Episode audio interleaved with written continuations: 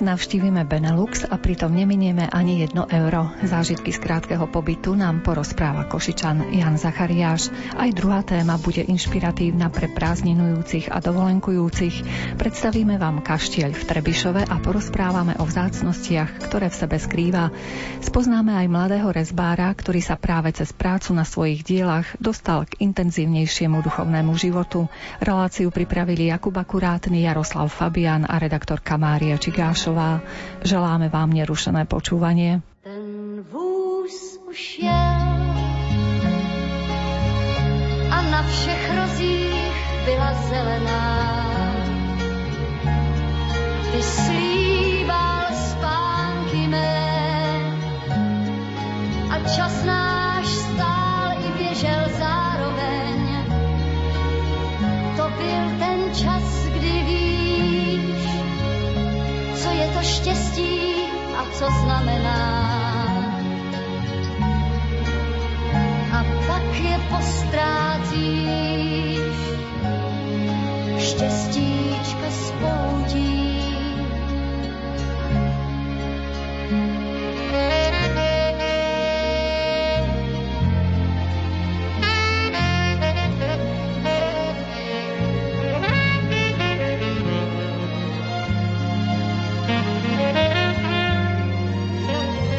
Košický pedagóg Jan Zachariáš stihol počas prázdnin niekoľko poznávacích výletov. Okrem iného navštívil aj krajiny Beneluxu. Možno vás jeho rozprávanie nadchne pre podobné potulky Európou. Boli to tri monarchie v západnej Európe a zároveň aj hlavné mesto západnej Európy v ich srdci, čiže Brusel a Benelux. Ako dlho ste sa tam zdržali? V nedelu sme cestovali z Košic a v nedelu do obedu sme sa vrátili do Košic. Je to tak na jeden celý dlhý deň cestovania vlákom tam aj naspäť. Spoločnosť železničná, nepovieme jej meno, ponúka také možnosti, že získate paušálnu kartu, taký lístok a máte možnosť precestovať 5 dní a kdekoľvek, akokoľvek, len si píšete mesto, kam a odkiaľ. No a 3 dní treba na takú ďalekú cestu vlakom, lebo nie 4, to tak nevidia, lebo prvé dve hodiny večerné nedele sa mi nerátali, tak 3 dní sú potrebné na cestovanie, ale 2 dní sú na to, že keď som na mieste, čo chcem vidieť za tie 2 dní a to si môžem odskočiť hore, dole, doprava, doľava. Čiže už potom môžete putovať na ten lístok kdekoľvek. A kdekoľvek, áno. A vy ste sa e, vybrali ktorým smerom? Prvorade bolo, že na tento raz bude to Belgicko, prípadne Luxembursko, ale keďže som bol jeden deň veľmi snaživý na cestovačke tým lístkom, tak som išiel naskrz celým Belgickom od Luxemburska až po more a som jeden deň ušetril, čo sa mi nechcelo veriť, som stihol na ten druhý cestovací deň na západe, že vybehnú do Holandska aspoň letom, svetom Amsterdam, Rotterdam. Mm. Takže tým pádom si môžem povedať, že som videl síce Holandsko z rýchlika, ale Benelux, áno. Poďme na tie zaujímavé miesta spolu s vami. Vidím, že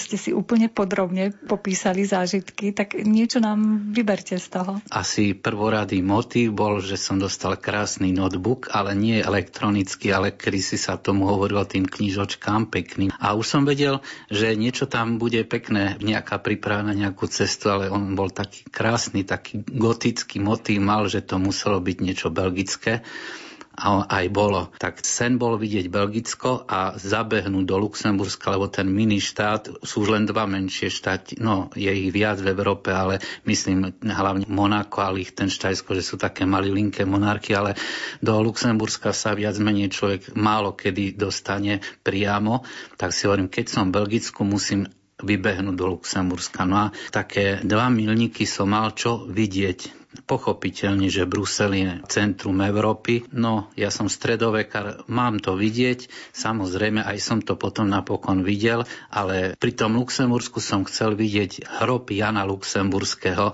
Predsa len mojou srdcovkou je Karel IV., otec vlasti susedných Čechov a jeho otec tam spočíva, tak i sa tam pozrieť. Mimochodom, Jana Luxemburského otec je, to by ste sa divili, je z Luxemburska, je pochovaný vedľa šikmej veži v Pize, čo je úplne sú po celej Európe.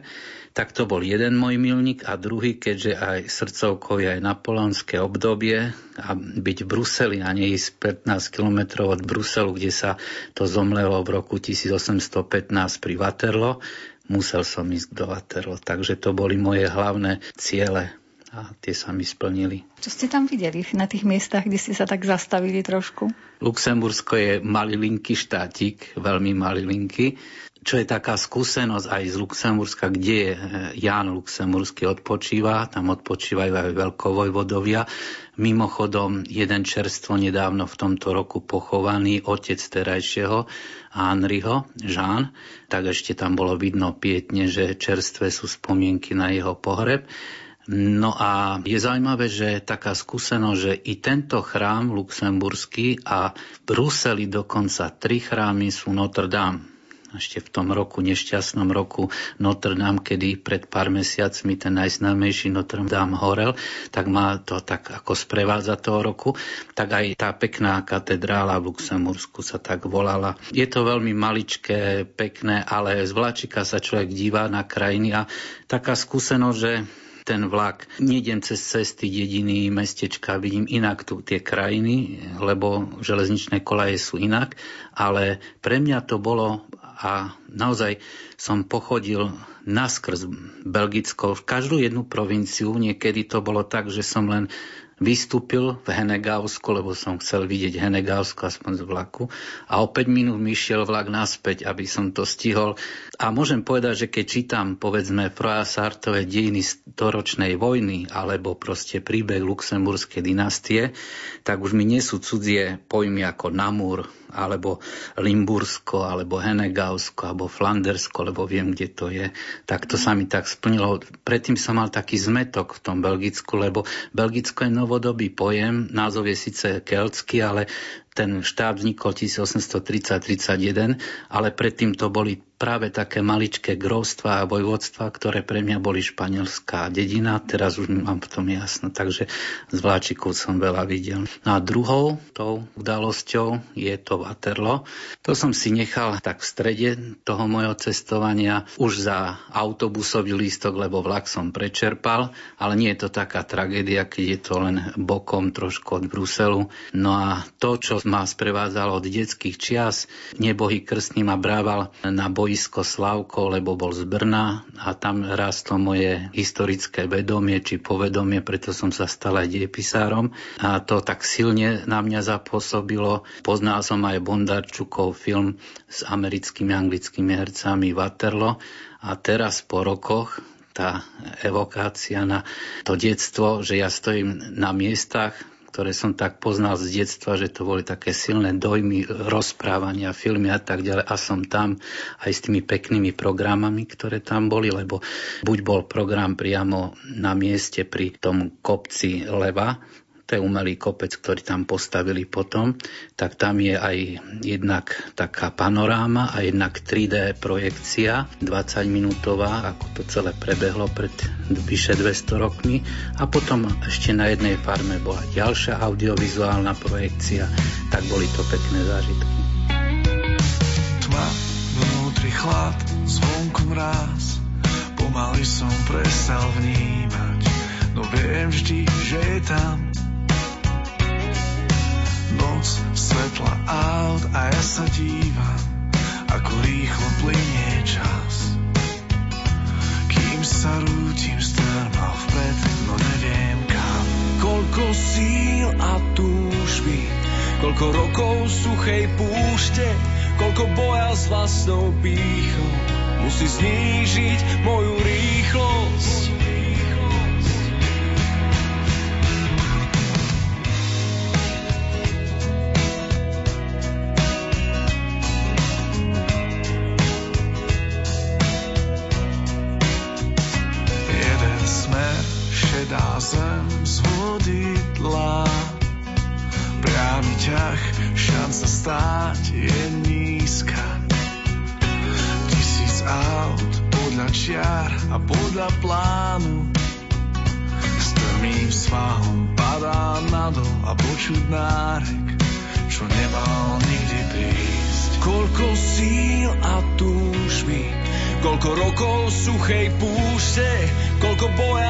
Vlastnou pýchou, musí znížiť moju rýchlosť.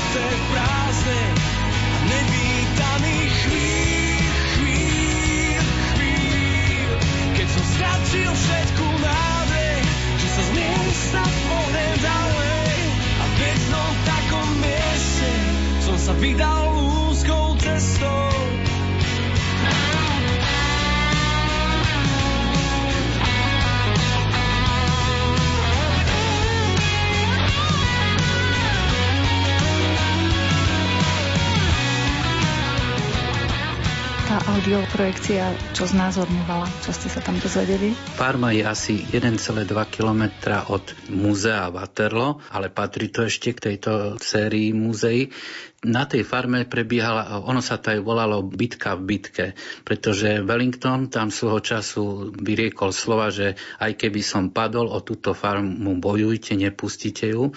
A fakt sa tam viedli ťažké boje. A teraz je to taká spleť budov, stále to vyzerá ako farma, sú tam aj stajne a tak, ale v jednej takej miestnosti hospodárskej je taká kinosála, ale nevyzerá to ako kinosála, lebo sú tam tehly a tak. A na stene sú sádrové reliefy, na ktoré sa premieta, do toho ide dym, do toho ide hudba.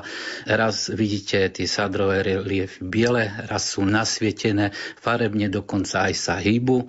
No je to veľké show, je to veľmi moderne, pekne spravené. No a jazyk si vyberiete. Ja sa priznám, som z tej generácie, ja som si vybral ruštinu, lebo mi to bolo ako slovenčina, takže som to veľmi kvalitne počul, mal som zážitok z toho. V Slovenčine tam nebol popis náhodou? V Slovenčine nie, ale na samotnom boisku, v tom centrálnom múzeu som našiel mutácie že v češtine, takú brožúru. A čo ma milo prekvapilo, to len tak odbočím, keďže som ukázal preukaz ITIC, tak e, za Waterloo expozície som neplatil, lebo som proste mal tú výhodu, že som učiteľ. Možno mladším poslucháčom približme úplne v krátkosti, čo sa dialo pri tom Waterloo to až takým mladším, že mladším ako osmaci, tak Napoleonová hviezda išla hore, potom sa na chvíľu rozkolísal, alebo ho poslali na jeden ostrov Elba, ale on mal takú silu osobnosti, že z tej Elby zdrhol. Ešte na 100 dní bol cisárom 100-dňového cisárceho Francúzsku, lebo Francúzi ho prijali. Európa však nie, tá zúrila. A kto ho bude mať prvý po ruke, tak ten z ním musí skoncovať. Na porúdzi boli prví Briti, a Napoleon zase mal jedného spolubojovníka, najsilnejšieho za celý život a tým bol čas, tak si povedal, rýchle idem na sever, z Paríža na sever, tam sú zoskupení Briti, musím ich poraziť skôr ako prúskú armádu, ktorá je trošku východnejšie. Pošlem jedného veliteľa ho nech tlačí prúskú armádu od Britov a ja porazím Britov. No a na boisku 18. júna 1815 sa strela bitka, no a bola dlho nerozhodná, lenže kde je Gruši, kde sú Prusy. Jedný Wellington pozerali, Napoleon pozeral, niečo sa v dielke blížilo, no prišli Prusy, takže dva ku jednej a Napoleon prehral a bola to jeho posledná definitívna porážka a pád vôbec napoleonskej Európy. Ako vôbec e, vnímajú tí domorodí obyvateľia tú osobnosť Napoleona v súčasnosti? Kontext napoleonský siaha až do Holandska. My zle hovoríme Slováci, že Holandsko to nie je správne. To my ešte dlho nemáme vyjasnené, lebo správne by sme mali hovoriť nizozemsko, lebo Napoleonov brat Ľudovít bol holandský král, ale po Viedenskom kongrese 1815 už sú len nizozemskí králi. Česi to rozlišujú, aj dobre angličtine je to tiež rozlišované, niekedy sa to tiež milí. Čiže jeho brat bol z vôle brata silnejšieho holandským kráľom. A on vlastne ten palác, v ktorom som bol v Amsterdame, keď som tam vybehol, v empirovom štýle, bratovom štýle tam žil jeho brat. Čiže až po Holandsko siaha to napoleonské, že niečo sa dialo vtedy. Takže Holandsko, Belgicko, Luxembursko. No Belgicko bolo vtedy priamo za Napoleonový čas pričlenené Veľkému Francúzsku. A ešte taká zaujímavosť k Holandsku zase, idem trošku vyššie, tak e, brat ho veľmi nepočúval, ľudovit, pretože nedodržiaval kontinentálnu blokádu proti Anglicku, lebo hospodársky to s ním išlo dole. Napoleon sa naštval, a zrušil holandské kráľovstvo a pričlenil aj Holandsko k nebe francúzskému cisárstvu. Tak to je taká perlička, že brat dlho teda nebol kráľom. Kde ste sa ešte tam potulovali, po akých miestach? Až žasnem, že niekedy si povieme, že ideme až do Bratislavy alebo až do Prahy a keďže ja som chcel jeden deň ušetriť na Holandsko, lebo ten kamarát, ktorý so mnou išiel, on už mal ten cieľ, že ide aj do Holandska, mo mne to vrtalo, tak musím preto aj ja niečo robiť tak som myslel, že jeden deň uvidím Luxembursko a druhý pôjdem k moru do Ostende, lebo Belgičania majú more asi len 80 km, je pobrežie Severného mora, ale len Ostende je naozaj prístavné mesto Dalo sa to za jeden deň stihnúť, čiže ráno prvým vlakom, čo sa dalo do Luxemburska a náskrz potom celým Luxemburskom a Belgickom do večera do Ostende k moru, tam namáčať aspoň nohy, tak e, Ostende bol pre mňa silný moment, pretože nejak sa so mnou život tak pohral, že už tie štyri či koľko morí som videl, tak ale až po 50 Teraz to dobehávam, tak som videl trošku Severné more. Tak toto Ostende ešte bolo také pekné. Ale zase na druhej strane, aby som bol tak kritický k sebe, Holandsko bolo veľmi rýchle, lebo naozaj Amsterdam, Rotterdam len z rýchlika jeden deň, dalo sa to, ale keď niekto povie, že Benátky severu na Amsterdam a Rotterdam, áno, tam sa to dá nájsť, ale ja som bol tak v centre, že som tie vody tam, tam takýto Amsterdam som nevidel práve, no ale bol som v centre. Na ktoré ešte pekné miesta ste stihli zájsť v priebehu toho krátkeho výletu? Brusel to bola už turistika sama o sebe, lebo severo-východnej časti je Leken alebo Leken, neviem, či to dobre hovorím, miesto, kde skutočne žije kráľovská rodina, kde je aj Notre Dame, kde je krypta terajších belgických kráľov a veľmi blízko je tam aj atómium. Zase nevidieť Bruseli atómium, ale ono z centra je riadne ďaleko. Bolo potrebné použiť metro, inak to sa nedá. E, metro je veľmi rýchle v Belgicku. Také okázalosti, že ukončete výstup a nástup príšti neexistujú. To otvorí, zatvorí dvere a ukazuje len konečnú stanicu, nie že ktorá ide ďalšia, ale je veľmi rýchle.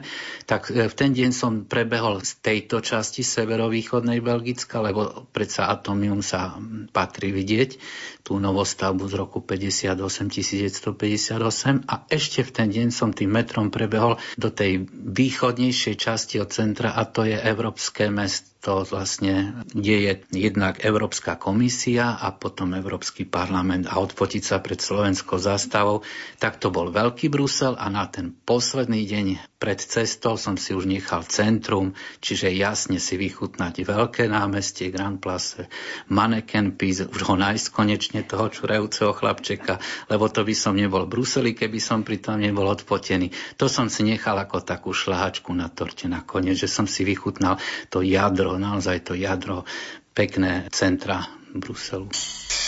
Bež, bež do bludiska ulicu bez steny, nebo nikdy sám sebe stratený. Bež, bež, samotu topíš mori ľudí, bež, rozplynie sa ako kvapka vody. Možno stretneš tam žobráka, jemu zima toho asi čaká, kiež, kiež, ty zo svojho tepla môžeš mu dať, kiež, mohol by ho úsme tvoj rozohriať, kiež, kiež, spoznal by si, ako si bohatý, kým, kým máš život jedlo a na šaty. Nezabudni, že je smútok, len márny útok slz, bež, bež, nebuď vážny a maj úsmev. Ten štít ti postačí, bež, bež, šťastie na teba už dávno čaká, dávno túži, aj bez ruží a sa ti nový deň opäť nohám zloží.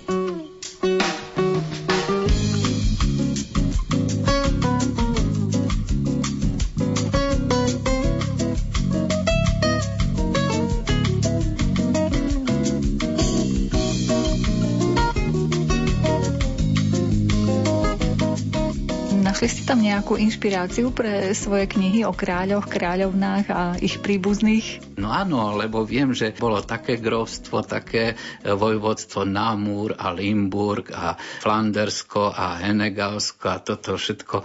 Takže mi to obohatilo hlavne poznanie to stredoveké, že čo kde bolo. A keď už obohatenie, jednak luxemburský rod, to je jasné, to bezpodmienečne, ale také súvislosti, že keď e, Byzantskú ríšu ovládli križiaci, tak z Flanderska boli prví cisári dvaja. Keď križiacké výpravy začali, tak prvým panovníkom prvým panovníkom Jeruzalemského štátu križiackého bol Gottfried z Bujonu, keď to hovorím deťom strašne sa smiel, lebo z Bujonu je strašne smiešne.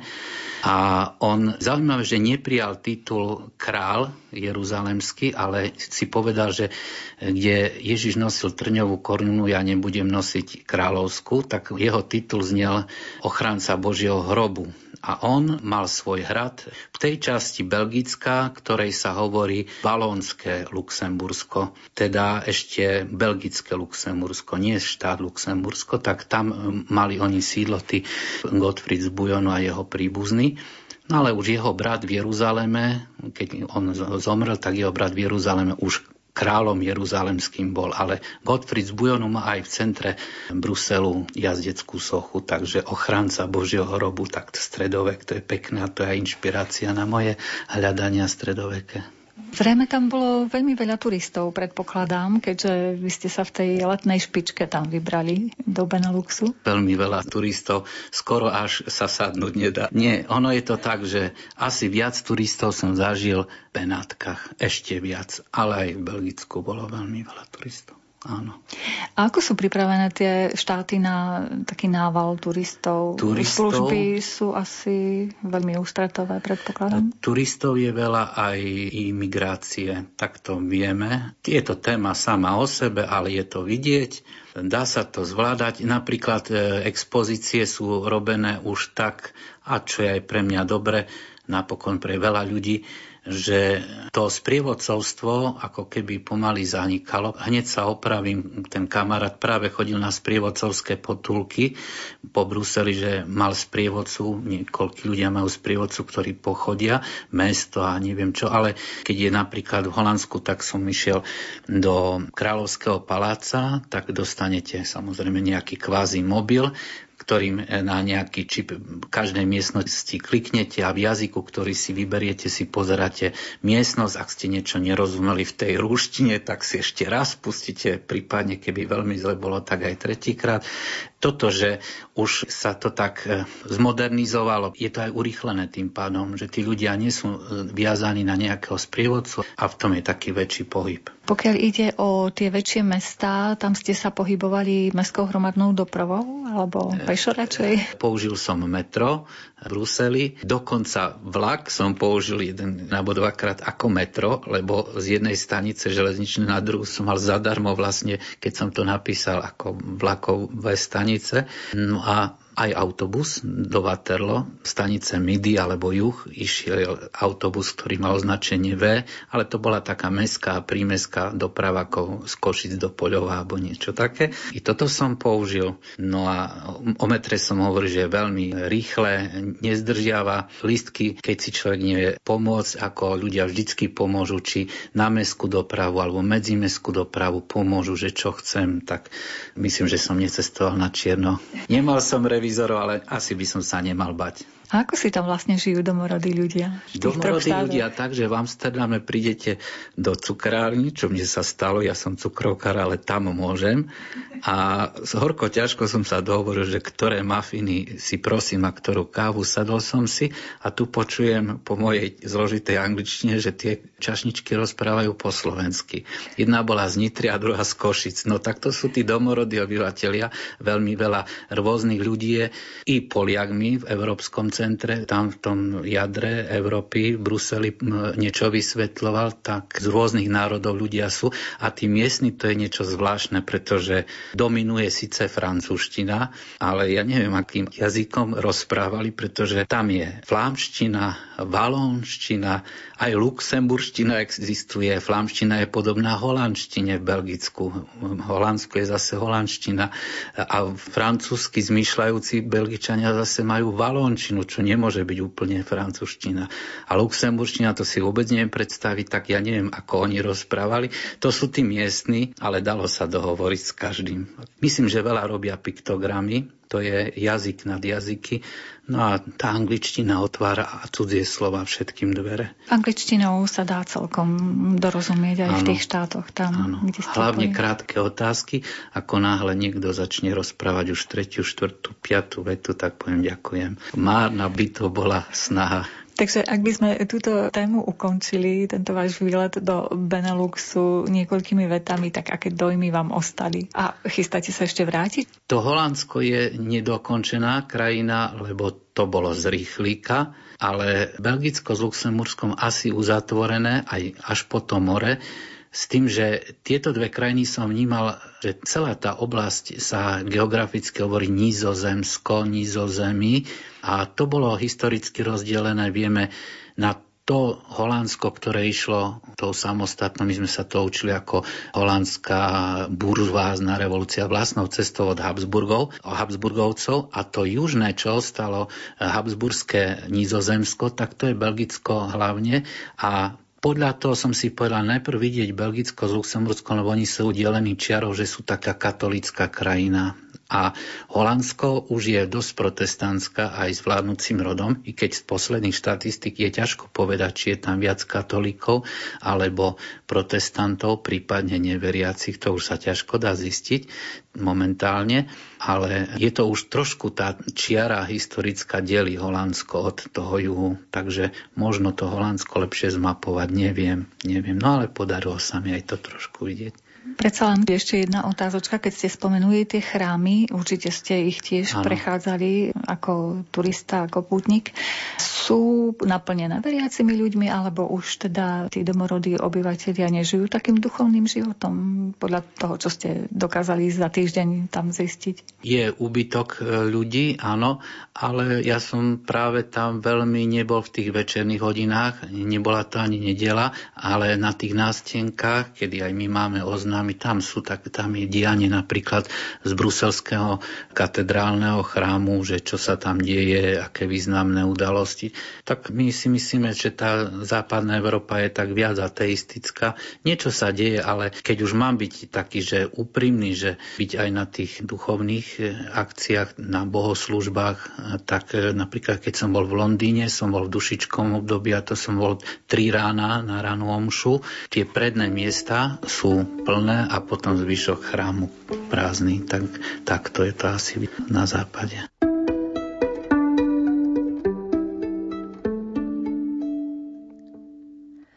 Studnička pod plákou som tížko bdiem. Nerušte krúj moje, keď čakám nový deň. Keď jablko do mňa spadne, červená sa na Možno dieťa zvedavé príde ku mne po tráve ovlážiť si dlane.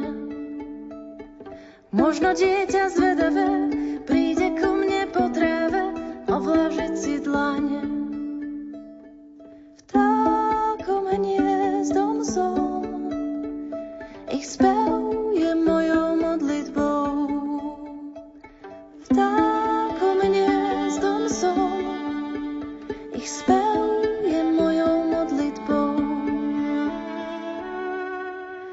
Na čo plánka nezrela pri mne vyrástla. Znáša trpko z jej plodov sa ma často dotýka. Záhradník nej chodí z rána korunou jej orzáva zalievajú a čistí. Počujem, jak stoná zliká pás, ako nie s láskou skláňa, ako bílu ich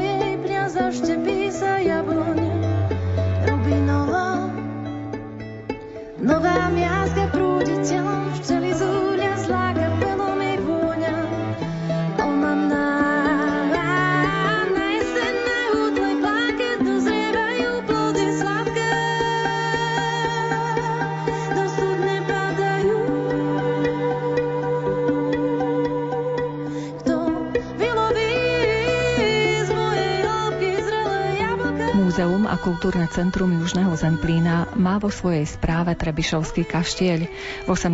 storočí ho dal postaviť grof Imrich Čáky v barokovo-klasicistickom slohu so zvyškou hradu Parič. V 19. storočí ho vlastnila rodina Andrášijovcov, ktorá kaštieľ obklopila parkom s cudzokrajnými drevinami. Kaštieľ bol pred niekoľkými rokmi obnovený a jeho súčasná podoba isto osloví každého návštevníka. Celkom určite sa oplatí vybrať sa na prehliadku tejto stavby, ktorá v sebe skrýva mnohé vzácnosti. Našou sprievodkyňou múzeum je historička Ľudmila Tyrpáková. V Trebišovskom kaštieli má návštevník možnosť vidieť expozíciu šľachtických rodov, ktorá je venovaná všetkým majiteľom Trebišovského kaštieľa, počnúc staviteľmi z rodu Čáky, cez Sapáriovcov až po posledných majiteľov, ktorými boli Andrášievci. Ďalšou zaujímavou expozíciou je klenotnica rodiny Štefana Dobola, v ktorej máme inštalované veľmi vzácne renesančné šperky z druhej polovice 16. storočia, ktoré pochádzajú z rodinnej hrobky barona Štefana Doboa, jeho manželky Sári Šujok z Lekče a ich detí. Kde sa našli tie šperky, alebo ako sa dostalo múzeum k takejto vzácnosti? Šperky sa našli v priebehu archeologického výskumu v rokoch 2006 a 2007 v kostole povýšenia svätého Kríža v obci Ruska. Archeologický výskum prebiehal pod vedením doktora Jana Chovanca. Pri tomto výskume boli objavené hroby barona Štefana Doboa a príslušníkov jeho rodiny. Veľmi zaujímavé je to, že v priebehu archeologického výskumu sa zistilo, že hrob Štefana Doboa bol vykradnutý, ale zlodejom, respektíve pohľadu zlodejov, ušiel jeden drobný predmet. Jedná sa o zlatý prsteň s rubínom, ktorý je zdobený nielom a tento prsteň predpokladáme, že patril manželke Štefana Doboa Sáre, ktorá mu ho pravdepodobne vložila pod šaty počas pohrebného obradu. Veľkou zaujímavosťou je to, že tento prsteň sa našiel zapadnutý v jeho hrudnom koši, a to práve na mieste, kde kedysi sa nachádzalo Štefanové srdce. Čiže nám to poskytlo aj taký pekný zárodok pre ten príbeh lásky, ich manželstva a skrze toho aj prerozprávanie života tohto slávneho protitureckého bojovníka Štefana Dobola. Čo ešte pekné tu je? V kaštieli majú návštevníci možnosť vidieť aj výstavu fotoaparátov od súkromného zberateľa. Taktiež e, máme tu galerijné priestory, e, v ktorých poskytujeme priestor e, nielen pre výstavu umeleckých diel tých starších majstrov, prípadne akademických maliarov, ale aj lajkom. A taktiež v pivničných priestoroch kaštieľa sa nachádza expozícia tokajského vinohradníctva a vinárstva, ktorá je zameraná na veľkovýrobu, ale aj malovýrobu vo vinohradníctve a taktiež prezentuje tokajské víno produkované v tokajskej oblasti z časti územia dnešného Slovenska. Videla som tu aj prekrásny park okolo tohto kaštieľa. Áno, v okolí barokovo-klasicistického kaštieľa sa nachádza aj veľmi rozsiahlý 62 hektárový park. Konkrétne z kaštieľa ústi cesta do bývalej francúzskej záhrady, ktorá v súčasnosti už nesplňa presne ako parametre francúzskej záhrady, keďže tisy, ktoré tu máme, už nie sú trpazličie. A kedysi sa tu nachádzali aj veľmi krásne mramorové fontány. Jednak fontána s anielmi a druhá väčšia zobrazovala pravdepodobne Herakla zabíjajúceho, respektíve bojujúceho s hydrou. No a táto francúzska záhrada ústi do rozsiahleho anglického parku, v ktorom sa nachádza jazierko, mauzoleum Andrášiovcov v neogotickom slohu, ale taktiež aj zrúcaniny stredovekého vodného nižinného hradu Parič. Ten park je prístupný aj pre širokú verejnosť, alebo je teda len na vstupenky? Samozrejme, park je v súčasnosti hlavne mestským parkom. Iba časť parku má v správe múzeum, takže samozrejme je prístupný verejnosti. Viem, že vy tu máte vo svojich archívoch aj rôzne prípravky, prístroje, ktoré voľa kedy ľudia používali v poľnohospodárstve. Áno, v minulosti bolo múzeum špecializované práve na poľnohospodárstvo. V súčasnosti už tieto poľnohospodárske stroje, mechanizmy, stabilné motory a rôzne poľnohospodárske náradia máme situované v tzv. zadných expozíciách, ktoré sa nachádzajú za hospodárskymi budovami kaštieľa, takže samozrejme sú prístupné. Návštevníci si môžu pozrieť unikátnu párnu oraciu súpravu, zbierku stabilných motorov či expozíciu zameranú na vývoj mladby. Ešte sme sa budli na niečo niečo zaujímavé. Samozrejme je lepšie prísť sem a urobiť si prehliadku detailnú, ale zatiaľ len takú rozhlasovú robíme. Okrem expozícií, ktoré máme situované priamo v budove Kaštieľa, máme aj ďalšie rozsiahle expozície v hospodárskych budovách a v jazdiarni. Konkrétne v budove bývalej jazdiarne máme rozsiahlu expozíciu venovanú poľovníctvu a ochrane zvery, kde si môžu návštevníci pozrieť veľké diorámy s preparovanými zvieratami. Taktiež máme expozíciu venovanú ľudovej drevorezbe, v ktorej dominuje hlavne ľudový rezbár pán Pohrinčák, no a tiež expozíciu ľudových krojov, teda ľudového odievania a ľudových remesiel. Premieňaj srdcia nám, útvor na svoj chrám. Premieňaj srdcia nám, útvor na svoj chrám. Premieňaj srdcia nám, útvor na svoj chrám. Premieňaj srdcia nám, útvor na svoj chrám. Premieňaj srdcia nám, útvor na svoj chrám. Premieňaj srdcia nám, útvor na svoj chrám.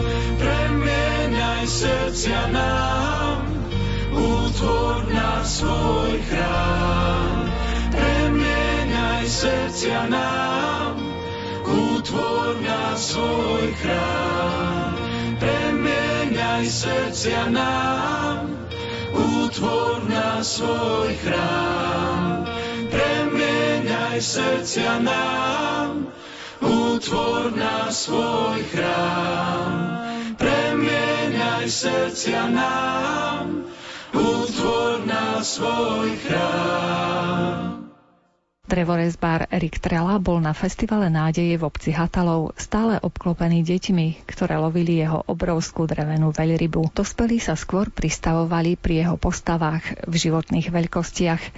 Porozprávali sme sa s ním o jeho záľube, ktorej sa začal naplno venovať a ktorá ho vedie k prehlbeniu duchovného života. Dá sa to naučiť. Ja napríklad nie som vyučený rezbar, mám gymnázium, ale to umenie, také to rezbárske, som sa naučil skrz tú sakrálnu tvorbu. A to je práve to, keď človek uvidí napríklad v dreve to dielo a dá preč len tú, ako by som to bola tú zbytočnosť, aby vznikol naozaj taký ten e, obraz alebo socha a bola viditeľná pre každého, nielen pre mňa v mojej hlave. Vy musíte odstrániť tie zbytočnosti, áno, aby sme to aj my áno, videli. Áno, a na to je potrebné, aspoň pre mňa tá viera, skrz tú vieru som e, čím hlbšie išiel do tých detajlov, keď to tak e, obraznejšie môžem povedať, tým to človek videl jasnejšie. Čiže vy ste od detstva sa nevenovali rezbarčeniu? Ja som chodil na základnú umeleckú školu na tých 1-4, no ale potom ako bežný bežné deti, tak ma začalo zaujímať e, jeden šport, išiel som robiť jeden šport, druhý, druhý a ten talent som nerozvíjal. Ono si ma to počkalo až po škole. Ja som vystriedal aj viac zamestnaní, profesie a, a nejak stále ma to ťahalo viac a viac k tomu umeniu. No a tým, že som to tak akože praktizoval častejšie a ten talent e, zúročoval, jak by sa malo, tak tým e, aj tie diela sú také pútavejšie, jasnejšie aj pre ostatných také krajšie. Mali ste nejakého učiteľa, ktorý vám tie také základné praktické rady dal, alebo ste skúšali sami? Tak učiteľa, hej, to je taká chyták otázka. Nie, tak e, keď e, hovorím, že ten talent z hora, tak z hora je ten učiteľ na všetkých, ale keby som to tak akože tak e, dal do tej praxe, tak každé jedno dielo, každý jeden človek, ktorý ma oslovil, že by potreboval niečo odo mňa, tak všetko mi niečo dalo a všetko ma niečo naučilo a posunulo ma tam, kde som teraz a si myslím, že to má ďaleko väčší zmysel. Treba to nejak prežiť. Čiže váš talent sa rozvíjal s rozvojom vášho duchovného života? No, dobre som to pochopila. Áno, áno, ja som nebol vedený čo sa týka takého toho veriaceho života, nejak som ani nechodil do kostola od malička vôbec. Hovorím, to umenie ma približovalo stále viac a viac ku tej viere. Tak to viem si to vysvetliť celé. Áno. čo bolo prvé, čo ste takto vytvorili a ukázali verejnosti? Tak moje prvé také diela boli určite to ten vinársky a sakrálny, ten motív, taký krížik a také tie vinárske motívy. To bolo to, na čo som sa ja tak začal učiť a čo ma tak chytilo a oslovilo som si doniesol taký malý kríž z baziliky svätého Petra z Ríma a nejak som to chcel aj ja vytvoriť v dreve a vyrazal som prvý, potom som chcel ešte krajší, zaujímavejší. Z takého maličkého krížika sa odstupom rokov stal štvormetrový. A to je naozaj jedno z tých mojich kľúčových diel, kedy som tak najviac pochopil a tie veci uvidel. To utrpenie v takom každodennom živote toho veriaceho človeka, utrpenie Ježiša Krista, nášho spasiteľa, je veľmi dôležité a je potrebné, aby sme sa tam vracali s ním. Má to svoj zmysel. Vytvoriť štvormetrový kríž, taký bol aj v reáli, zdá sa.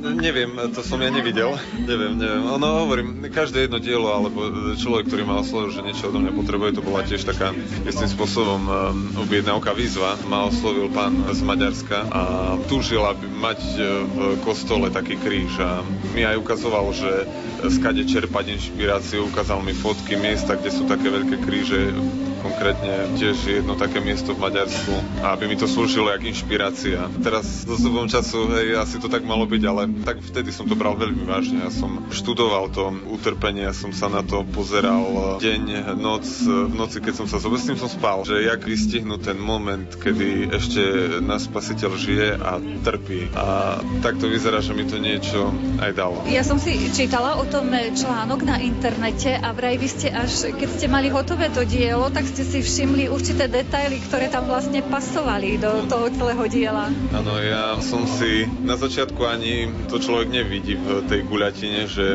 kde sú také tie kazy. Vtedy som ešte ani nie tým zmyslom išiel na to, že vidieť to v dreve. Ja som potreboval vytvoriť to, čo niekto do mňa chcel, aby to vyzeralo reálne. A vtedy som to tak e, začal e, jasnejšie také tie detaily e, vidieť v tom dreve a vyťahovať to, čo je naozaj také nepotrebné. Lebo tam sa ukázali v tých nohách tie chyby a presne, jak bol e, spasiteľ e, ukrižovaný na tom kríži. A ešte dvojnásobne to bolo potvrdené tým, že ja som nerobil, že prekrížené noha cez nohu, ale bez samostatne. A teraz e, to vyšlo druhýkrát na tej soke z mŕtvych stane. Hej, aj tam sa také kazy objavili, kde som potom už len navrtal tie dierky, že akože to tam bude. Niekto vám pomáha, zdá sa s tým? Tá pomoc je, človek keď tvorí, tak k tomu pristupuje tak vážne a treba to aj tak prežívať, aj modliť sa a byť v tej tvorbe naozaj stotožnený s tým, čo človek tvorí. Vy sa venujete výlučne takým monumentom? Aj teraz máme možnosť na tomto podujatí vidieť obrovské sochy. Nešpecializujem sa na také monumenty. Ja hovorím, že aj také mini sošky. Viem aj také mini diela urobiť, ale neviem, hovorím, to kľúčové, jedno z tých kľúčových tak diel bolo to umúčenie Ježiša Krista na kríži skoro tak v životnej veľkosti. Ja som ho nevidel, jak reáli tak akože výškovo vyzerá. Ale to mi to dalo, hej, že fakt e, to dielo, keď človek ani nemusí nad životne stvárniť, stačí, keď je to skoro v životnej veľkosti a je to aj pútavejšie pre istým spôsobom ostatných. Približenie sa ku tej realite, lebo tak to všetko, čo robím skrz tú sakrálnu tvorbu, to je tiež len taký ten, e, aby som povedal, prostriedok na dosiahnutie cieľa a ten cieľ ten je približiť sa k originálu. Sa pokúsiť približiť. Viem, že vy ste robili aj Betlehem. Bolo to zložitejšie, treba ako to utrpenie Krista na kríži? Nie, tie diela prišli tak postupne. Ja som to neplánoval. Asi niekto z hora, lebo najprv um, prišlo to narodenie našho spasiteľa. Keď si to tak premietneme na tú tematiku, to bol ten Betlehem. A s tým som sa trápil. Robil som to strašne dlho, aby to bolo také istým spôsobom väčšie, zaujímavejšie. A nebolo to ako na ten moment také jednoduché. Práve naopak, ja som do toho sa snažil dať všetko. Ale e, len po tom diele, lebo po tom diele prišlo to umúčenie a to, keď si človek pozrie, ako tá tvorba vyzerala predtým a ako som to dal po pár mesiacoch, len niečo sa tam udialo, že človek prešiel ako keby cez niekoľko levelov, čo sa týka zobrazenia tej krásy v tom dreve. Nemám sa kam vrátiť, nikam som neušiel. Siroty, deti odpoveď. Delím, čo mám krátiť, tak ako si to chcel. Ráno som zaspal na spoveď. Keď sa ťa pýtam, za oltár utekám, to asi hľadám cestu s tmy. Dúfam, že si tam, modlím sa, pritakám, zabúdam, bol si ako my.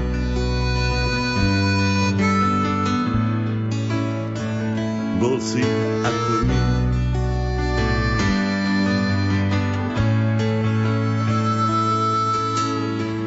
Dvíhaš sa, dvíhaš, ja padám na chodník a viem, že tým, že verím som,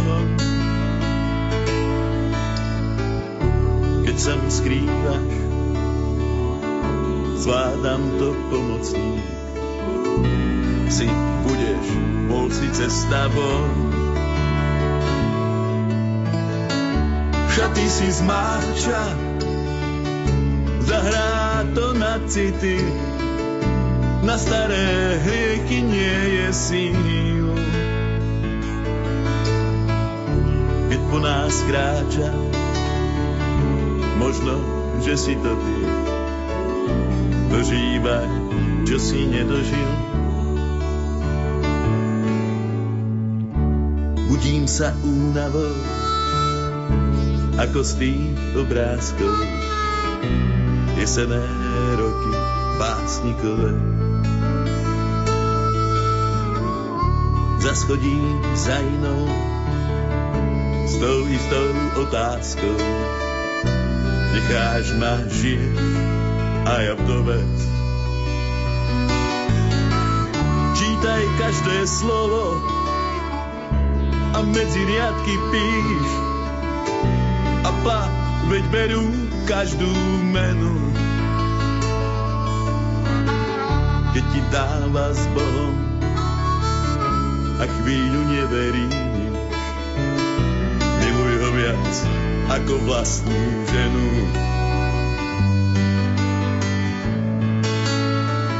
Ako vlastnú ženu.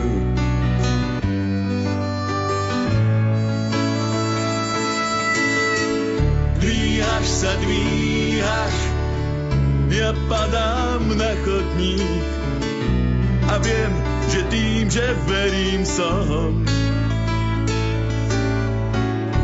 keď sa mi skrývaš, zvládam to pomocník. Si budeš, bol si cesta von.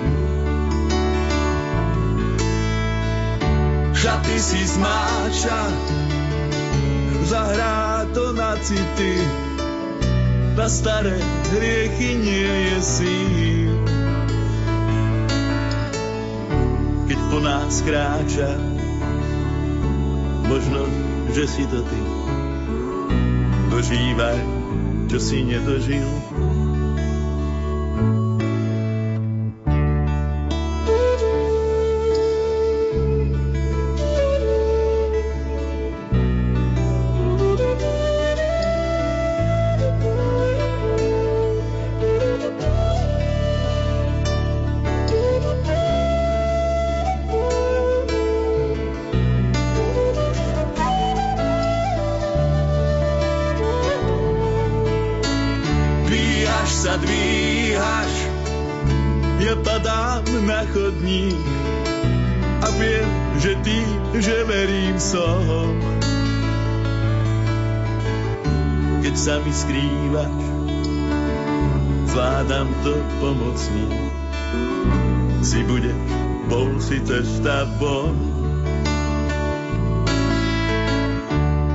Si zmáča, zahrá to na city.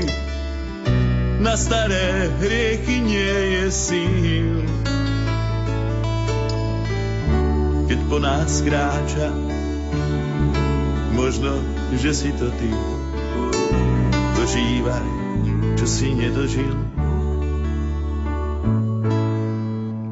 Nebolo to ľahké obdobie. Ja som mal tiež vtedy dosť ťažké a prechádzal cez dosť nepríjemné chvíle a momenty. Ono to už som si zobral pri každom takom eh, duchovne hodnotnom diele, to sa opakuje, hej, ale tak eh, prekážky sú na to, aby ich človek zdolal s vierou a sa snažil to prežiť. Na čom pracujete teraz? Mám viac diel rozpracovaných, pretože aj pri tej tvorbe ja som sa naučil, že nielen to drevo potrebuje čas, aby vyschlo a bolo na tú krásu opracovateľnejšie, krajšie, ale aj myseľ aby človek vedel prehodnotiť niektoré tie ťahy a tie kroky, aké vykoná. Je to viac diel, ale určite pokračujem a tvorím tú takú tú moju tú kompozíciu, také veľké dielo, ktoré zobrazuje súboj dobrá a zla.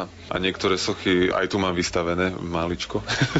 tu je to jak socha Ježiša Krista, to z mŕtvych stane sochy Panny Márie, jak prichádza so svojimi dvoma zbraniami proti tomu zlu srdce a ten ruženec a socha Aniela Stražného. To sú tie také tri. A aké drevo je na to dobré, aby ste dali tomu správny tvar aj trvácnosť? Trvácnosť, ono záleží na tom naozaj, že kde je to dielo umiestnené. Keď je v interiéri, tak stačí lipa. Čo sa týka toho zobrazenia, najkrajšie sa to tam dá zobraziť. Je aj meká, hustá, ale do exteriéru nevydrží, tam treba tvrdšie dreviny, jak dúb, agát, orech, také, čo vydržia viacej vonku. A odolnejšie sú voči poveternostným prvom, lebo lipa má také vlastnosti, že ona keby nasiakne tú vodu, jak špongy a potom hnie, hej, a rozpadá stretávať. Okrem teda sakrálnej tvorby, e, my sa stretávame tu v Hatalove, kde sme mali možnosť vidieť, ako deti lovia vašu drevenú veľrybu. Hovorím, každé dielo príde s nejakým tým novým prvkom, aj aby bol pútavejší, interaktívny prvok. Najviac mi to dalo naozaj jak ten príklad, keď prišiel náš spasiteľ Ježiš Kristus ku Tomášovi a mu povedal tiež, že môže vložiť e, svoj prst do jeho boku. A keď sa mi to podarilo aj tak zmocniť a zrealizovať a naozaj niektorí ľudia k tomu tak aj pristúpili, Zistil som, že to má niečo do seba, keď e, človek môže pristúpiť ku tomu dielu a môže ho precítiť a vojsť do toho momentu. Tak o tom je aj tá tvorba, ktorú už niekoľko rokov tvorím. Ale vyskočia aj také, jak e, tie ryby a ten rybolov, že môžu si vyťahnuť rybu z vody. Čiže vašich diel sa môžu ľudia dotýkať pokojne. Áno, áno, môžu, môžu. Sú, na to slúžia. Hej, tak keď sa to snažím robiť tak interaktívne, tak musí k tomu človek istým spôsobom pristúpiť, tak aby sa toho mohol dotknúť. A snažiť sa to trošku aj precítiť. Tak tak je ten moment, áno. Ako vnímajú to vaše rezvarčenie rodina, blízky? Do začiatku to bolo také trošku ťažšie, ale s odstupom času si aj začali zvykať. Stále, keď sa do toho trošku viac ponorím a vojdem do tej tvorby tak trošku hlbšie zase, je to potom tak cítiteľné aj doma, že nie som prítomný až celým duchom, aj telom, hej, lebo som väčšinou potom preč, ale no nie je to stále. Pochopenie je preto, ja aspoň, ak to ja vnímam, čoraz väčšie. Začal som vďačný Pánu Bohu, lebo tá milosť radosť e, pochádza z hora. Tie diela, ktoré majú vzniknúť, sú umožnené na to, aby boli vytvorené. Sa tam z hora dala tá možnosť. Stále každé dielo vás aj tak duchovne obohatí, stále s pribúdajúcimi e, tými dielami. To vnímate tak, že opäť ste sa niekde posunuli trošilinku ďalej? Tak ja to tak cítim, v to verí. Čím človek viac e, sa snaží prezývať tú vieru, dobre, tak mne to ľahšie ide v umení, niekomu to ide ľahšie, keď to prečíta a sa do toho vie ľahšie vcítiť. Ja by som si to neprečítal, lebo uh, ja nemám rád čítanie. Mňa umenie donútilo, aby som si čítal stále viac a viac o tom duchovnom svete a tak, takže len môžem povedať, že každé dielo áno, má viac posúva Máte nejaké plány, vízie, čo by ste celkom určite chceli vytvoriť, alebo to nechávate na taký voľný priebeh, že príde to opäť to, čo má prísť? To, čo ja chcem možno, že robiť, alebo tvoriť, eh, robiť, možno, že aj nesúvisí nič s umením. Som mal možnosť si prejsť s rôznymi aj zamestnaniami a takto, ale ako dobre, tak vytvoriť nejaké také fakt dielo, ktoré pochádza z hora ako jak myšlienka. Treba na to čas, obetovať čas, nejaké to trápenie a keď to tak naozaj má byť a bude, tak to je to, čo chcel pán Boh, nie ja. Ale určite tým pádom tvorím jedno také veľké hodnotné dielo, ktoré by malo byť originálne. Každým rokom vyjde niečo iné. Tak úplne ten finál, e, neviem, či sa ja dožije. ako nie tak myslím, ale e, rok mi, hej, ako takto. Keď aj človek má nejakú víziu, tak len čas ukáže, či to je naozaj tak. Tak by som to zhodnotil. Ako mám možnosť vidieť tie vaše sochy, tak človek musí byť aj v dobrej kondícii s takým ťažkým drevom pracovať. Keď mám čas, zvyknem trošku si aj zašportovať. Ale keď tvorím intenzívnejšie, tak e, tým pádom nevládzem, lebo aj klby majú niečo to zabrať, ale to, čo má byť dvihnuté, bude aj tak, hoci príde nejaký väčší mechanizmus. ale tým, že ja som e, istým spôsobom vynechal v strave, hej, aj to meso, zatiaľ niekoľko rokov aj som zistil, že tá sila nie mať vychádza. Naozaj, keď človek má, má tú takú tú vnútornú aj takú fyzickú silu v tom momente, ona mu je daná. Že nemusí nejaké veľké porcie mesa jesť. Jak som na sebe, akože tak viac vládzem, viem rýchlejšie tvoriť aj pracovať bez toho, tak by som to zhrnul.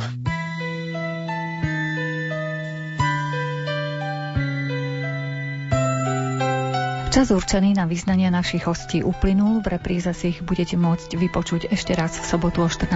hodine. Reláciu pripravili Jakub Akurátny, Jaroslav Fabián a redaktorka Mária Čigášová. Ďakujeme vám za pozornosť a želáme vám pekný deň. Nik nechce kráčať sám. Každý by chcel byť niečím. Mať toho, s kým sa chápe s kým je rád. Ja viem, že kým ťa mám,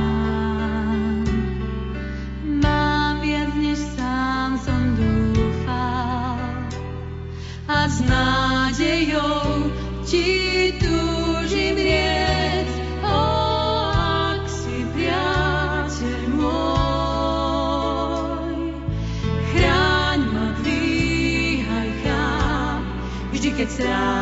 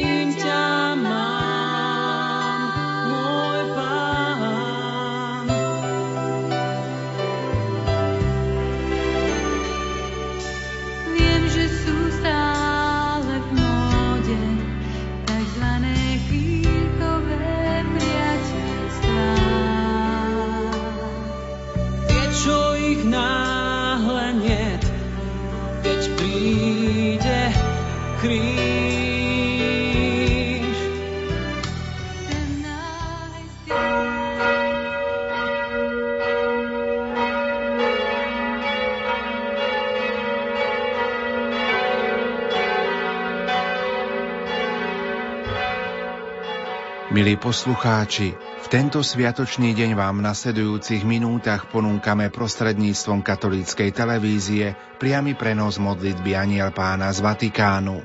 Na Svetopeterskom námestí sa ju pomodlí pápež František spolu so zídenými veriacimi. Už o chvíľu odozdáme slovo našim kolegom do televízie Lux. Zo štúdia Rádia Lumen vám prajeme ničím nerušené počúvanie.